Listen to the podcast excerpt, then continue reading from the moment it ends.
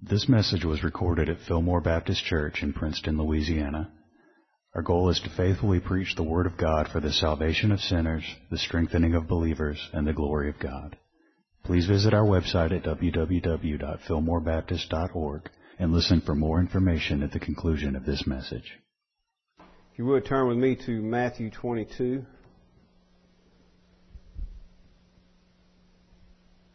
Matthew 22.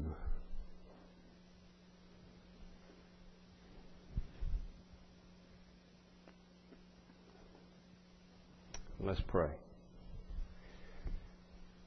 Heavenly Father, we do thank you, Lord, that you're always with us just as you've promised in your word. Father, um, we're thankful for your presence, for the indwelling power of your Spirit, not only with us, but in us. Lord, we're thankful that we're yours.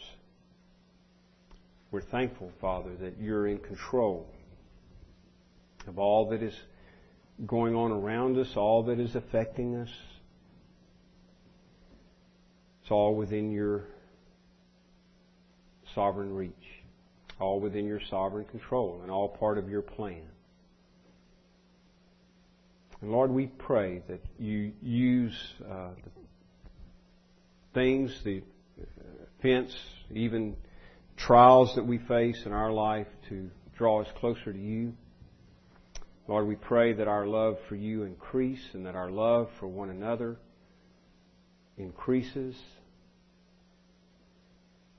so that in all things your name is honored and glorified, so that we may more and more accurately reflect your character and your glory.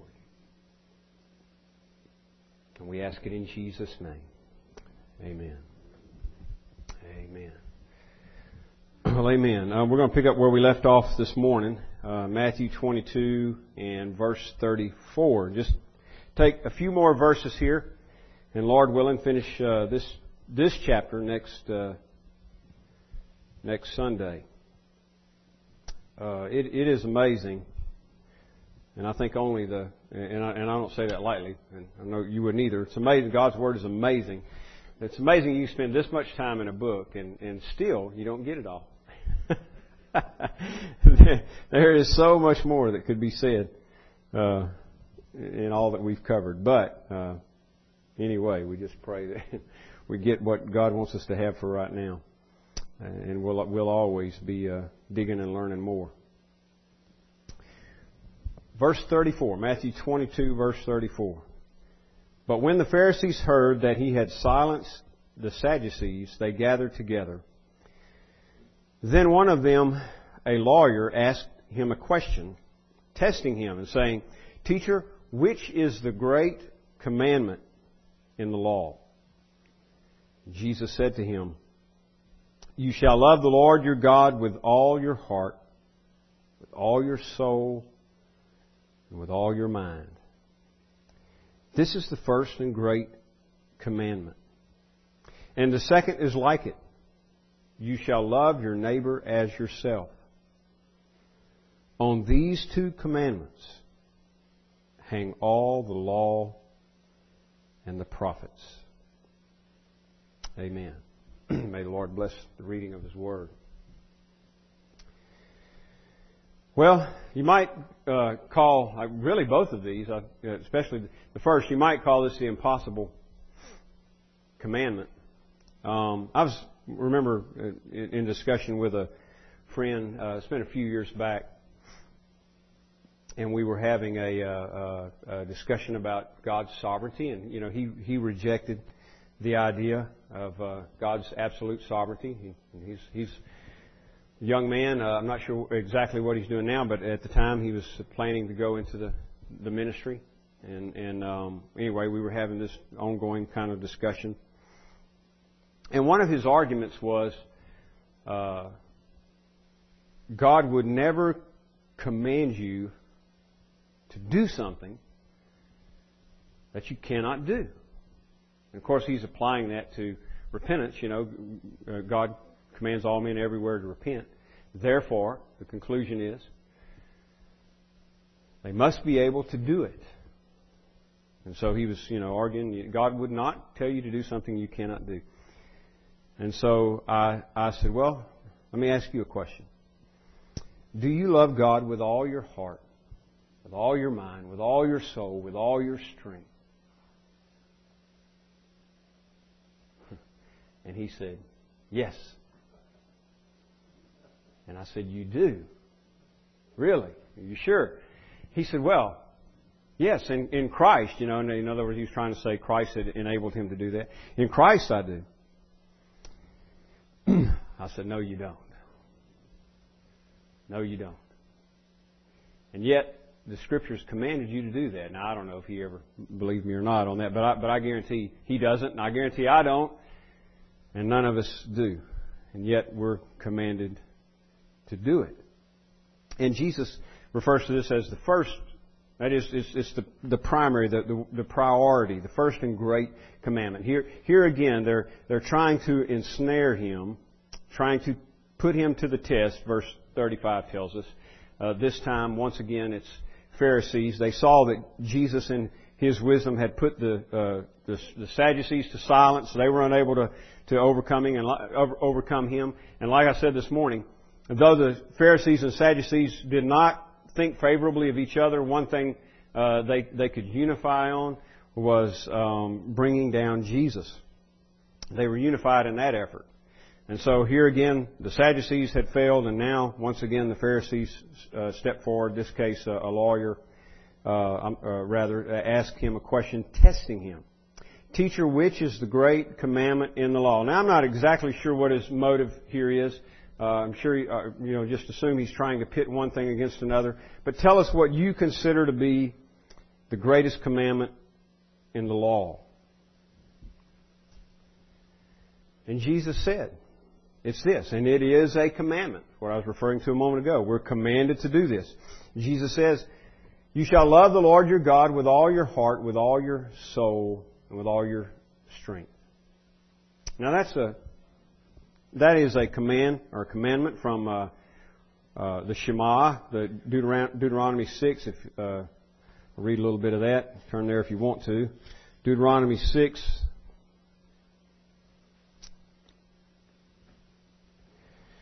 Verses 4 through 9, I think, is what they usually quote. Uh, they used to do uh, uh, a, as a daily practice. Jews, practicing Jews still do. Verse 4 Hear, O Israel, the Lord our God, the Lord is one.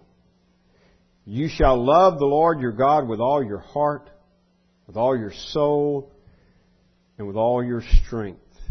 Now, this is where Jesus, Jesus is quoting from. And notice the uh, little variation as well, where Jesus says mine, here it says strength. And these words, verse 6, these words which I command you today shall be in your heart. You shall teach them diligently to your children. Boy, this is something uh, for us to keep in mind as, as a, a practical application because this is still enforced, by the way. Teach, teach our children God's Word. You shall teach them diligently to your children and shall talk of them when you sit in your house when you walk by the way, when you lie down, and when you rise up. That is, it's not it's not a uh, one hour on Sunday or or even two or three hours a week at specific times.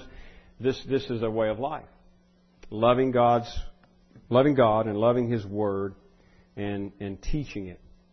And all of that, what we just read in Deuteronomy, I think is, is an expression of, of, of love for God, if that's done faithfully. So Jesus says this is the primary commandment. This is number one, the priority. And by the way, it's not one of the, not one of the ten, is it? I mean, you might think that he would have gone to one of the ten commandments for these, for these, uh, these two, but neither one of them uh, are one of the ten, although they sum them up. You can, you can basically reduce all of the Old Testament law, or you just say it this way, you can basically reduce all of God's law to a summation of found in the Ten Commandments. They cover all the bases. But then again, you can reduce that even more to the two we have here. In fact, that's what he says in verse 40, basically. This is a summation of all of God's law. And the priority, the primary one, is to love God with all your heart. With, love the Lord your God with all your heart, with all your soul, and with all your mind. John MacArthur says the Hebrew word for love, there in Deuteronomy 6, uh, speaks of a determined care. Determined care for, for someone else. I want us to keep that in mind because uh, often the definition that I use for love um, uh, consists of two words, but I think they, they kind of fit well into that idea of determined care. The two words of these are two uh, descriptive words. Love is a, a, an action, but it's also an, an affection. That is, it's something we do, but it's heartfelt. I think that's important to remember uh, when, when you think about the biblical idea behind love, because a lot of times there's uh, there's an either or approach. Some people want to say well, love is love is just a feeling. That is, it's an affection, an emotion. And you have no control over that. You know, I can't help who I love. So there again, we would run into a problem, right? Because the uh, problem of God commanding us to do something we can't do. In fact, I've heard that objection before. How can I be commanded to love somebody? I can't control who I love. On the other hand, some want to say, well, uh, love is not a, not a feeling. It's not an affection. Love is an action. That's why Jesus says that you're to you're to love your enemy by giving them a drink when they're thirsty, or clothing them when they're in need of clothing. Because that's genuine love. You do something for them. Well, I would just say that, that both are true. It's an affection and it's an action. It's, it's action that is, that is heartfelt. Yes, we certainly do, but we want to do because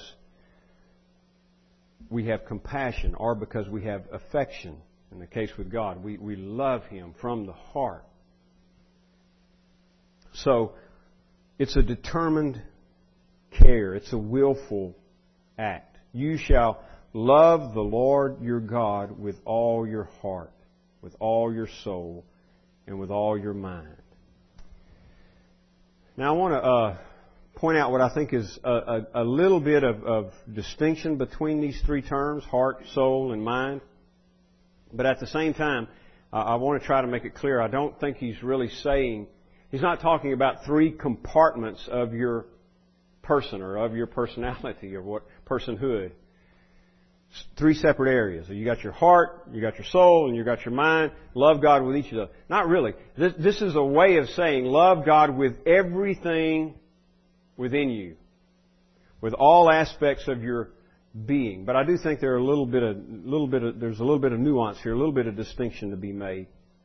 So, for example, Jesus says, Love the Lord your God with all your heart. Well, he's, he's not talking about the organ, the physical organ that pumps blood, so what is he talking about? He's talking about the, the core of our being. Who we are at the, at the deepest, at the deepest level. This is the same thing we reference a lot of times when we use this word uh, radical. You've you know you've heard uh, that word thrown around a lot. You've heard me use it in different contexts, and I usually try to explain it uh, this way. Uh, the term radical comes from a, from a Latin word which means to the root. So when we talk about being a, a, a radical for Christ or being radically affected by the gospel, what we mean is it has it has affected us to the core, to the root, or we could say it using this language, to our very heart. So at our, at our deepest level, our, the core of who we are, we belong to God. And our love for God ought to flow out of that. It's the same word, cardia, here that, that well, it's, it's used throughout the New Testament, but just for example, uh, a, a, similar use, uh, a parallel, uh, you might say, to this uh, passage um, in describing it. Remember Jesus saying it's out of the out of the abundance of the heart, the mouth speaks. What's, what's he mean when he says that? Out of the, the core of who you are, who you really are, down deep. Whoever you really are there, that's, that's what comes out of your, out of your mouth. Out of the abundance of the heart, what the heart is full of, out of there, the mouth speaks. So it's that, that same idea, I think. That, that same place, if you will, or that same aspect of our being. You shall love the Lord your God with all your heart. And notice the word all. I mean, he's talking about a, a fullness there, fullness of dedication and commitment. And with all your soul. Now, I think of uh, the Magnificat. You know, Mary, Mary is informed by the angel that she's going to have a child, be used of God to bring the Christ into the world. And her response is, My soul magnifies the Lord. And this word, incidentally, is used in different ways. Uh, but, but that would be an example, I would say, of the same thing Jesus is talking about here. So it may be a little more focused on the emotions. But again, deeply. We're not talking about any kind of surface level. We're getting down to who we are and where, where we as a person and where our uh, e- emotions are most affected. My soul magnifies the Lord. Mary says. She's, she, that's, that's not just an empty chorus she's singing. She's meaning she is, is greatly and deeply moved by the work of God to the point of uh, exalting Him, magnifying Him, because she's grateful, thankful for what He's doing. So Jesus says, Love the Lord your God with all your heart and with all your soul, so that at the very core of your being and, and with all of your emotions, you're fully engaged and fully dedicated to God. So when we say, for example, when we speak of a heartfelt love, again, that's, that's referring to something, something deep, something radical at the very basis of who we are. You shall love the Lord your God with all your heart, with all your soul, and with all your mind. I find that one interesting. Uh, well, they all are, but but interesting in, in, in today's context when when so many want to disengage the mind, they think it's necessary to disengage the mind in order to participate in some kind of genuine worship or love for God. You know, you quit thinking, get the mind out of the way, shut the mind down, shut the mind off so that you can focus on God. An impossibility. Not only is it an impossibility, it's disobedience. it's disobedience. Because we're commanded to love God with all of our mind, just like we're commanded to love Him with all of our heart and with all of our soul. Well, what is the mind? I'll tell you one thing it's not. It's not the brain. That's, that's a physical part of our body, the brain. Um, Rex Blankenship made the statement one time and I guess I just hadn't thought about it in this light. It just kind of hit me. But you can think without without a brain. Some of us are thinking, boy, I'm glad of that. no. You can. Have you ever thought about that? You can think without a brain. Think about Lazarus uh, and the rich man, for example, Jesus' story. A conversation going on after death when their, their minds are fully at work and the brain is dead. That's the case of every soul in the presence of the Lord at this point, because we haven't had the bodily resurrection yet. And so anybody in the presence of Christ, uh, in a in a conscious state in the presence of Christ, is functioning and thinking without a brain. So it's not the brain. If, we're, if, we're, not careful, we'll, we'll connect it too much. Uh, not that it's not related, but if we're not careful, we'll connect it too much to the to the physical, to the brain. And uh, uh, boy, that that is uh, that kind of thinking is definitely shoved at us uh, uh, by the scientific world. All of your thoughts, all of your emotions, all of your anxieties and fears, all of your love, even, is nothing but the result of body, bodily chemicals and electrodes firing in your brain. I mean, that's what they tell us. Well, I don't think so. The mind here is, is not the brain. It's something apart from the brain. And, and it, it has to do with our, with our thinking, our understanding. Let, let me give you uh, one or two passages here from Ephesians where this same word is used. In uh, first in chapter two, Ephesians two.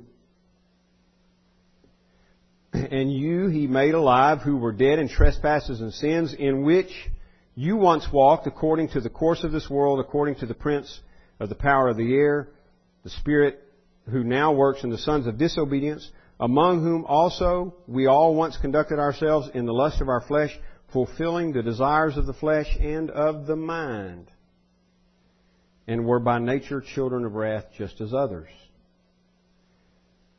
So here, Paul says we were once fulfilling the desires of the mind. So he, he's talking about our, our, our volition, our will, our disposition, attitude, um, the way we think. Another example, still in Ephesians chapter 4, verse 18.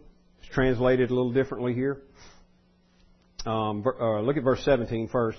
This I say therefore, and testify in the Lord, that you should no longer walk as the rest of the Gentiles walk in the futility of their mind, having their understanding, this time it's the word understanding here, having their understanding darkened, being alienated from the life of God because of ignorance that is in them, because the blindness of their heart. So here the translators translate the word understanding. So we're, we're, again, we're talking about the way we think, our thinking, our understanding,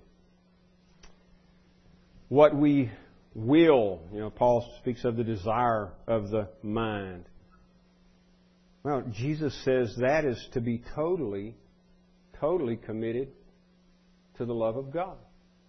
Love God with all your mind. And Paul talks about taking every thought captive, bringing, bringing them into obedience to Christ. He calls them strongholds. Wrong, wrong-headed thinking is what he's talking about. Anti-God or anti-Christ thinking. Those are strongholds that Paul is saying we, we must bring down, we must bring into obedience to Christ. And it's a command. Love the Lord your God with all your heart. That is the very, the very core of your being. It doesn't flow from the surface. Surface, true, genuine love for God comes from deep within us, the, very heart of who we are. And love God with all your soul so that everything is engaged, not just your activity. I mean, that you show up and go to church and that you do good deeds and all that, but that your but that your uh, emotions are engaged, so that you have affection, what Jonathan Edwards called religious affections. You have affections for God. You love God. He's your delight. Love Him with all your soul. And love Him with all your mind so that your thinking is captured by God. So that He's the, the focus of your thinking. So that your understanding is taken over by God. so much so that you that you view all things differently than you once did. And that's that's what again Paul is describing, by the way, in Philippians two or Ephesians two rather. You know, we we were dead in trespasses and sin. That's why we walked according to the desires of the flesh and of the mind, uh, the, the natural mind. But now you've been made alive, Paul says. So now our minds should be consumed with love for God. Again, it's a way of saying, I think all that Jesus is saying is that you should love God with all of your being. Everything within you should be totally committed to the love of God. Or as, again, as MacArthur puts it, determined.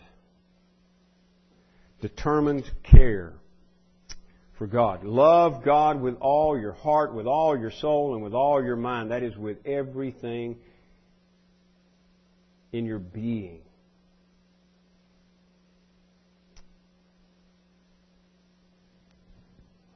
And if, and if that's right, if that's the right interpretation, then ask yourself Do I do that? Do I love God with all my heart, with all my soul, with all my mind? Well, Jesus says that's the first and greatest commandment. That's number one. That's the priority. But he doesn't stop there. And the question was, what is the, the great commandment? It's interesting, by the way, that he doesn't stop there. And I think that's because the second one, though it is second, it is so important.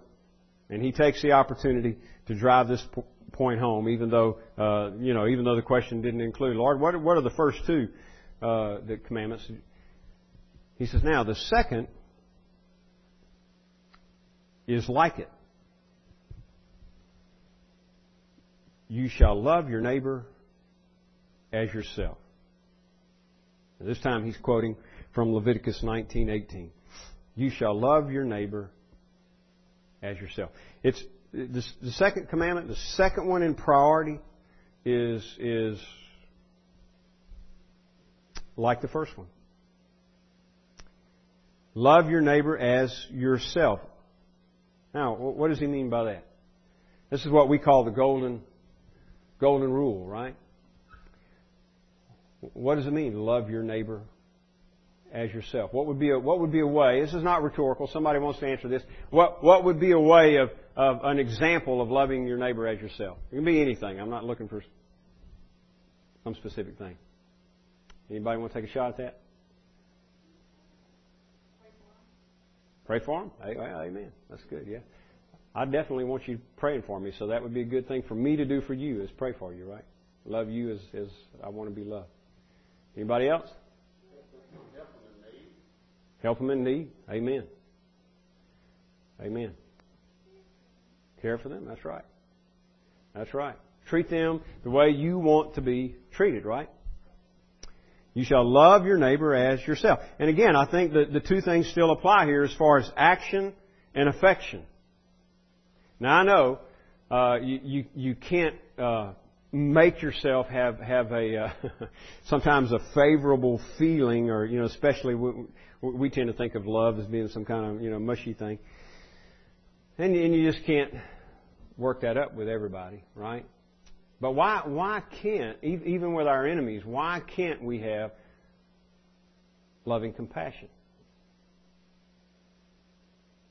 Like like Christ has for us. I, one story that always seems to come to mind when I think about this is Corrie Ten Boom, when years after she had been in a concentration camp, uh, you know, she was spent, I guess, the rest of her life uh, traveling around and speaking about her experiences during World War II and her time in concentration camp and so forth.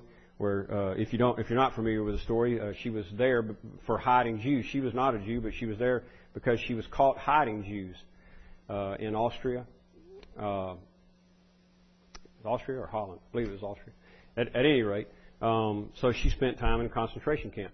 Well, years later, as she's speaking somewhere, she sees this man coming toward her. He's coming, you know, people would come up and shake hands and stuff. And uh, she, I, I'm assuming she had written the book by this time. I'm not sure, but um, she sees this man coming toward her and recognizes him as one of the guards from the concentration camp. And he came up to her, and I, I don't remember if he had become a Christian. I, I assume he did, or he probably wouldn't have been there. But he did apologize. He came up to her and asked for her forgiveness, and and reached out his hand. And and anyway, the story, and I certainly can't tell it like her, but she just talks about in those few seconds or whatever it was, the struggle she had, because she's thinking to herself, I I can't I can't forgive this man. But, you know, then, uh, I mean, she does, and she reaches out and grabs his hand. Uh, no doubt, empowered, empowered by God, God's grace. So I, I don't think she felt a, a, a gushy feeling for this guy that had been, you know, even though he was apologizing. But let, us just say he was even unrepentant, it would seem that we could have compassion on him, right, because of his lost state. And I'm sure, uh, and I think later did, her heart, you know, did go out to him. Um, you, the affection can be there, even in, in situations that we think are impossible. So again, it's a combination of, of, of affection and action. But I would say this, like we're commanded to do. If, if you see somebody naked, clothe them. Hungry, feed them. I mean, you don't have to wait until you get a feeling, right? You see the need, just do it. Like Brother Ron said, just meet the need. Why? Well, that's because that's what you would want them to do for you. And I think this also applies too, and that is that it should not all be reactive. I mean, we've got a great story, and that is appropriate, by the way. We've got a great story of that in the story of the Good Samaritan, don't we? Here's a man that's robbed and beaten, basically left for dead, and Jesus says in the parable that along comes a, a, a priest, a Levite, both of them pass the guy up. Of all people, you would think they would help, right, and have compassion. God's servants, God's ministers, but they don't. They just go to the other side of the street and pass the guy up, a, a Jew, a fellow Jew. But then here comes a Samaritan. Samaritans don't even like Jews, and Jews don't like Samaritans. And here comes this Samaritan takes the guy up, doctors him up, gets him a room in a inn, pays for it, takes care of him. That's kind of a reaction to a situation, and it's and it's appropriate. And Jesus is telling us, do the same thing. Go and do likewise. That's doing unto others as you want them to do to you, or that is, in, is, as it is worded here, loving your neighbor as yourself. In other words, if you were in that situation of that man, you would want somebody to be compassionate on you and, and do for you. So Jesus is saying, go do that. But I think it also applies proactively. I mean, well, we all like to be uh, kind of pleasantly surprised, don't we? Uh, so, so we can turn that around and try to think of ways that we can just bless others. I mean, I get blessed by people all the time, and it's it's it's it's tremendous blessing. Sometimes as simple, and although I don't take this lightly, I don't think it's not, but sometimes just as simple as somebody saying, uh, you know, I pray for you. That's a tremendous blessing to me. So, uh, so that if, if that's what I consider good and loving, then I should do that to others, right? Or something that would bless them equally. I can talk about Sheila since she's not here tonight, but you know, Sheila just Sheila will just bless you. I mean, she, she sends out these cards. Uh, sometimes it's just nothing else than the Lord's leading. And, you know, she'll write you a card and send it to you. Or she knows it's your birthday. or she knows you're going through some struggle or something and she just sends you a word of encouragement. And that blesses me.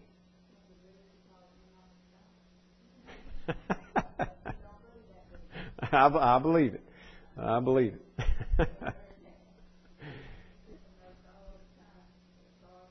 Amen.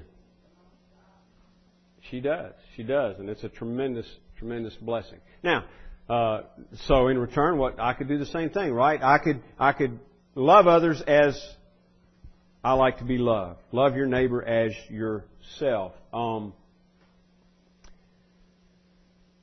doesn't necessarily have to be the exact same thing, but just do something that blesses them like that thing blesses, like that particular thing blesses me.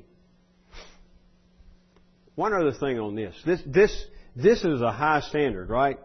You shall love your neighbor as yourself. And we don't even do that. And, and by the way, it's interesting too that Jesus, Jesus assumes we love ourselves. I think that's pretty universal. I don't think that's the problem. He doesn't command us, you know, love yourself. I mean, that, that, that already just, that just happens. So he has to command us to love others. Love your neighbor as you love yourself. That's a high standard, and we don't even live up to that. But, you know, he, he takes it he, even higher than that. He raises the bar even more than that.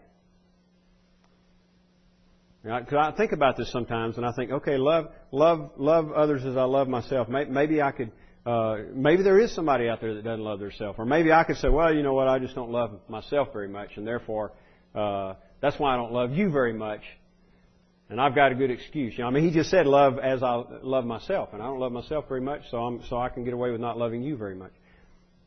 But he also says that we're to love one another as he loved us. Now that's that's the ultimate. That's the highest standard. standard. And and you can't get away from that one. Love one another as he loved us. So here, here are the two primary commands. Top priority. You shall love the Lord your God with all your heart. That is the very core of your being. Love the Lord your God with all your soul. That is all of your emotions, everything within you engaged. And you shall love the Lord your God with all your mind. That is, He, he has captivated your thinking. Your thinking is God-centered, Christ-centered engaged in worship. Yes, you can worship with your mind, thinking. In other words, love the Lord your God with everything that is within you. And the second is like, like it. You shall love your neighbor as yourself. And remember, remember John, uh, MacArthur's definition for for the uh, the word love here at least in the Hebrew, a determined care. Keep that in mind here as well too. Have a determined care for your neighbor. Seek to do them good. Be be um, be intentional about it. Be determined to do them good, just like you would want to have good done to you. Love them as you love yourself. On these two commandments hang all the law and the prophets. that's that's quite a quite a statement. It's all it's all summed up. These two commandments. You say you keep the law. You say you take heed to the voice of the prophets. Well, the real test is right here. Do you love God with all your heart, mind, soul, and strength? Is that your top priority? Do you love your neighbor as yourself? Is that top priority next to loving God first? On those two commandments hang all the law and the prophets. I'm going to close with just a, a little bit from uh, Romans here. If you go to Romans 12 with me. And Paul says essentially the same thing over here. But I want to read through some of this.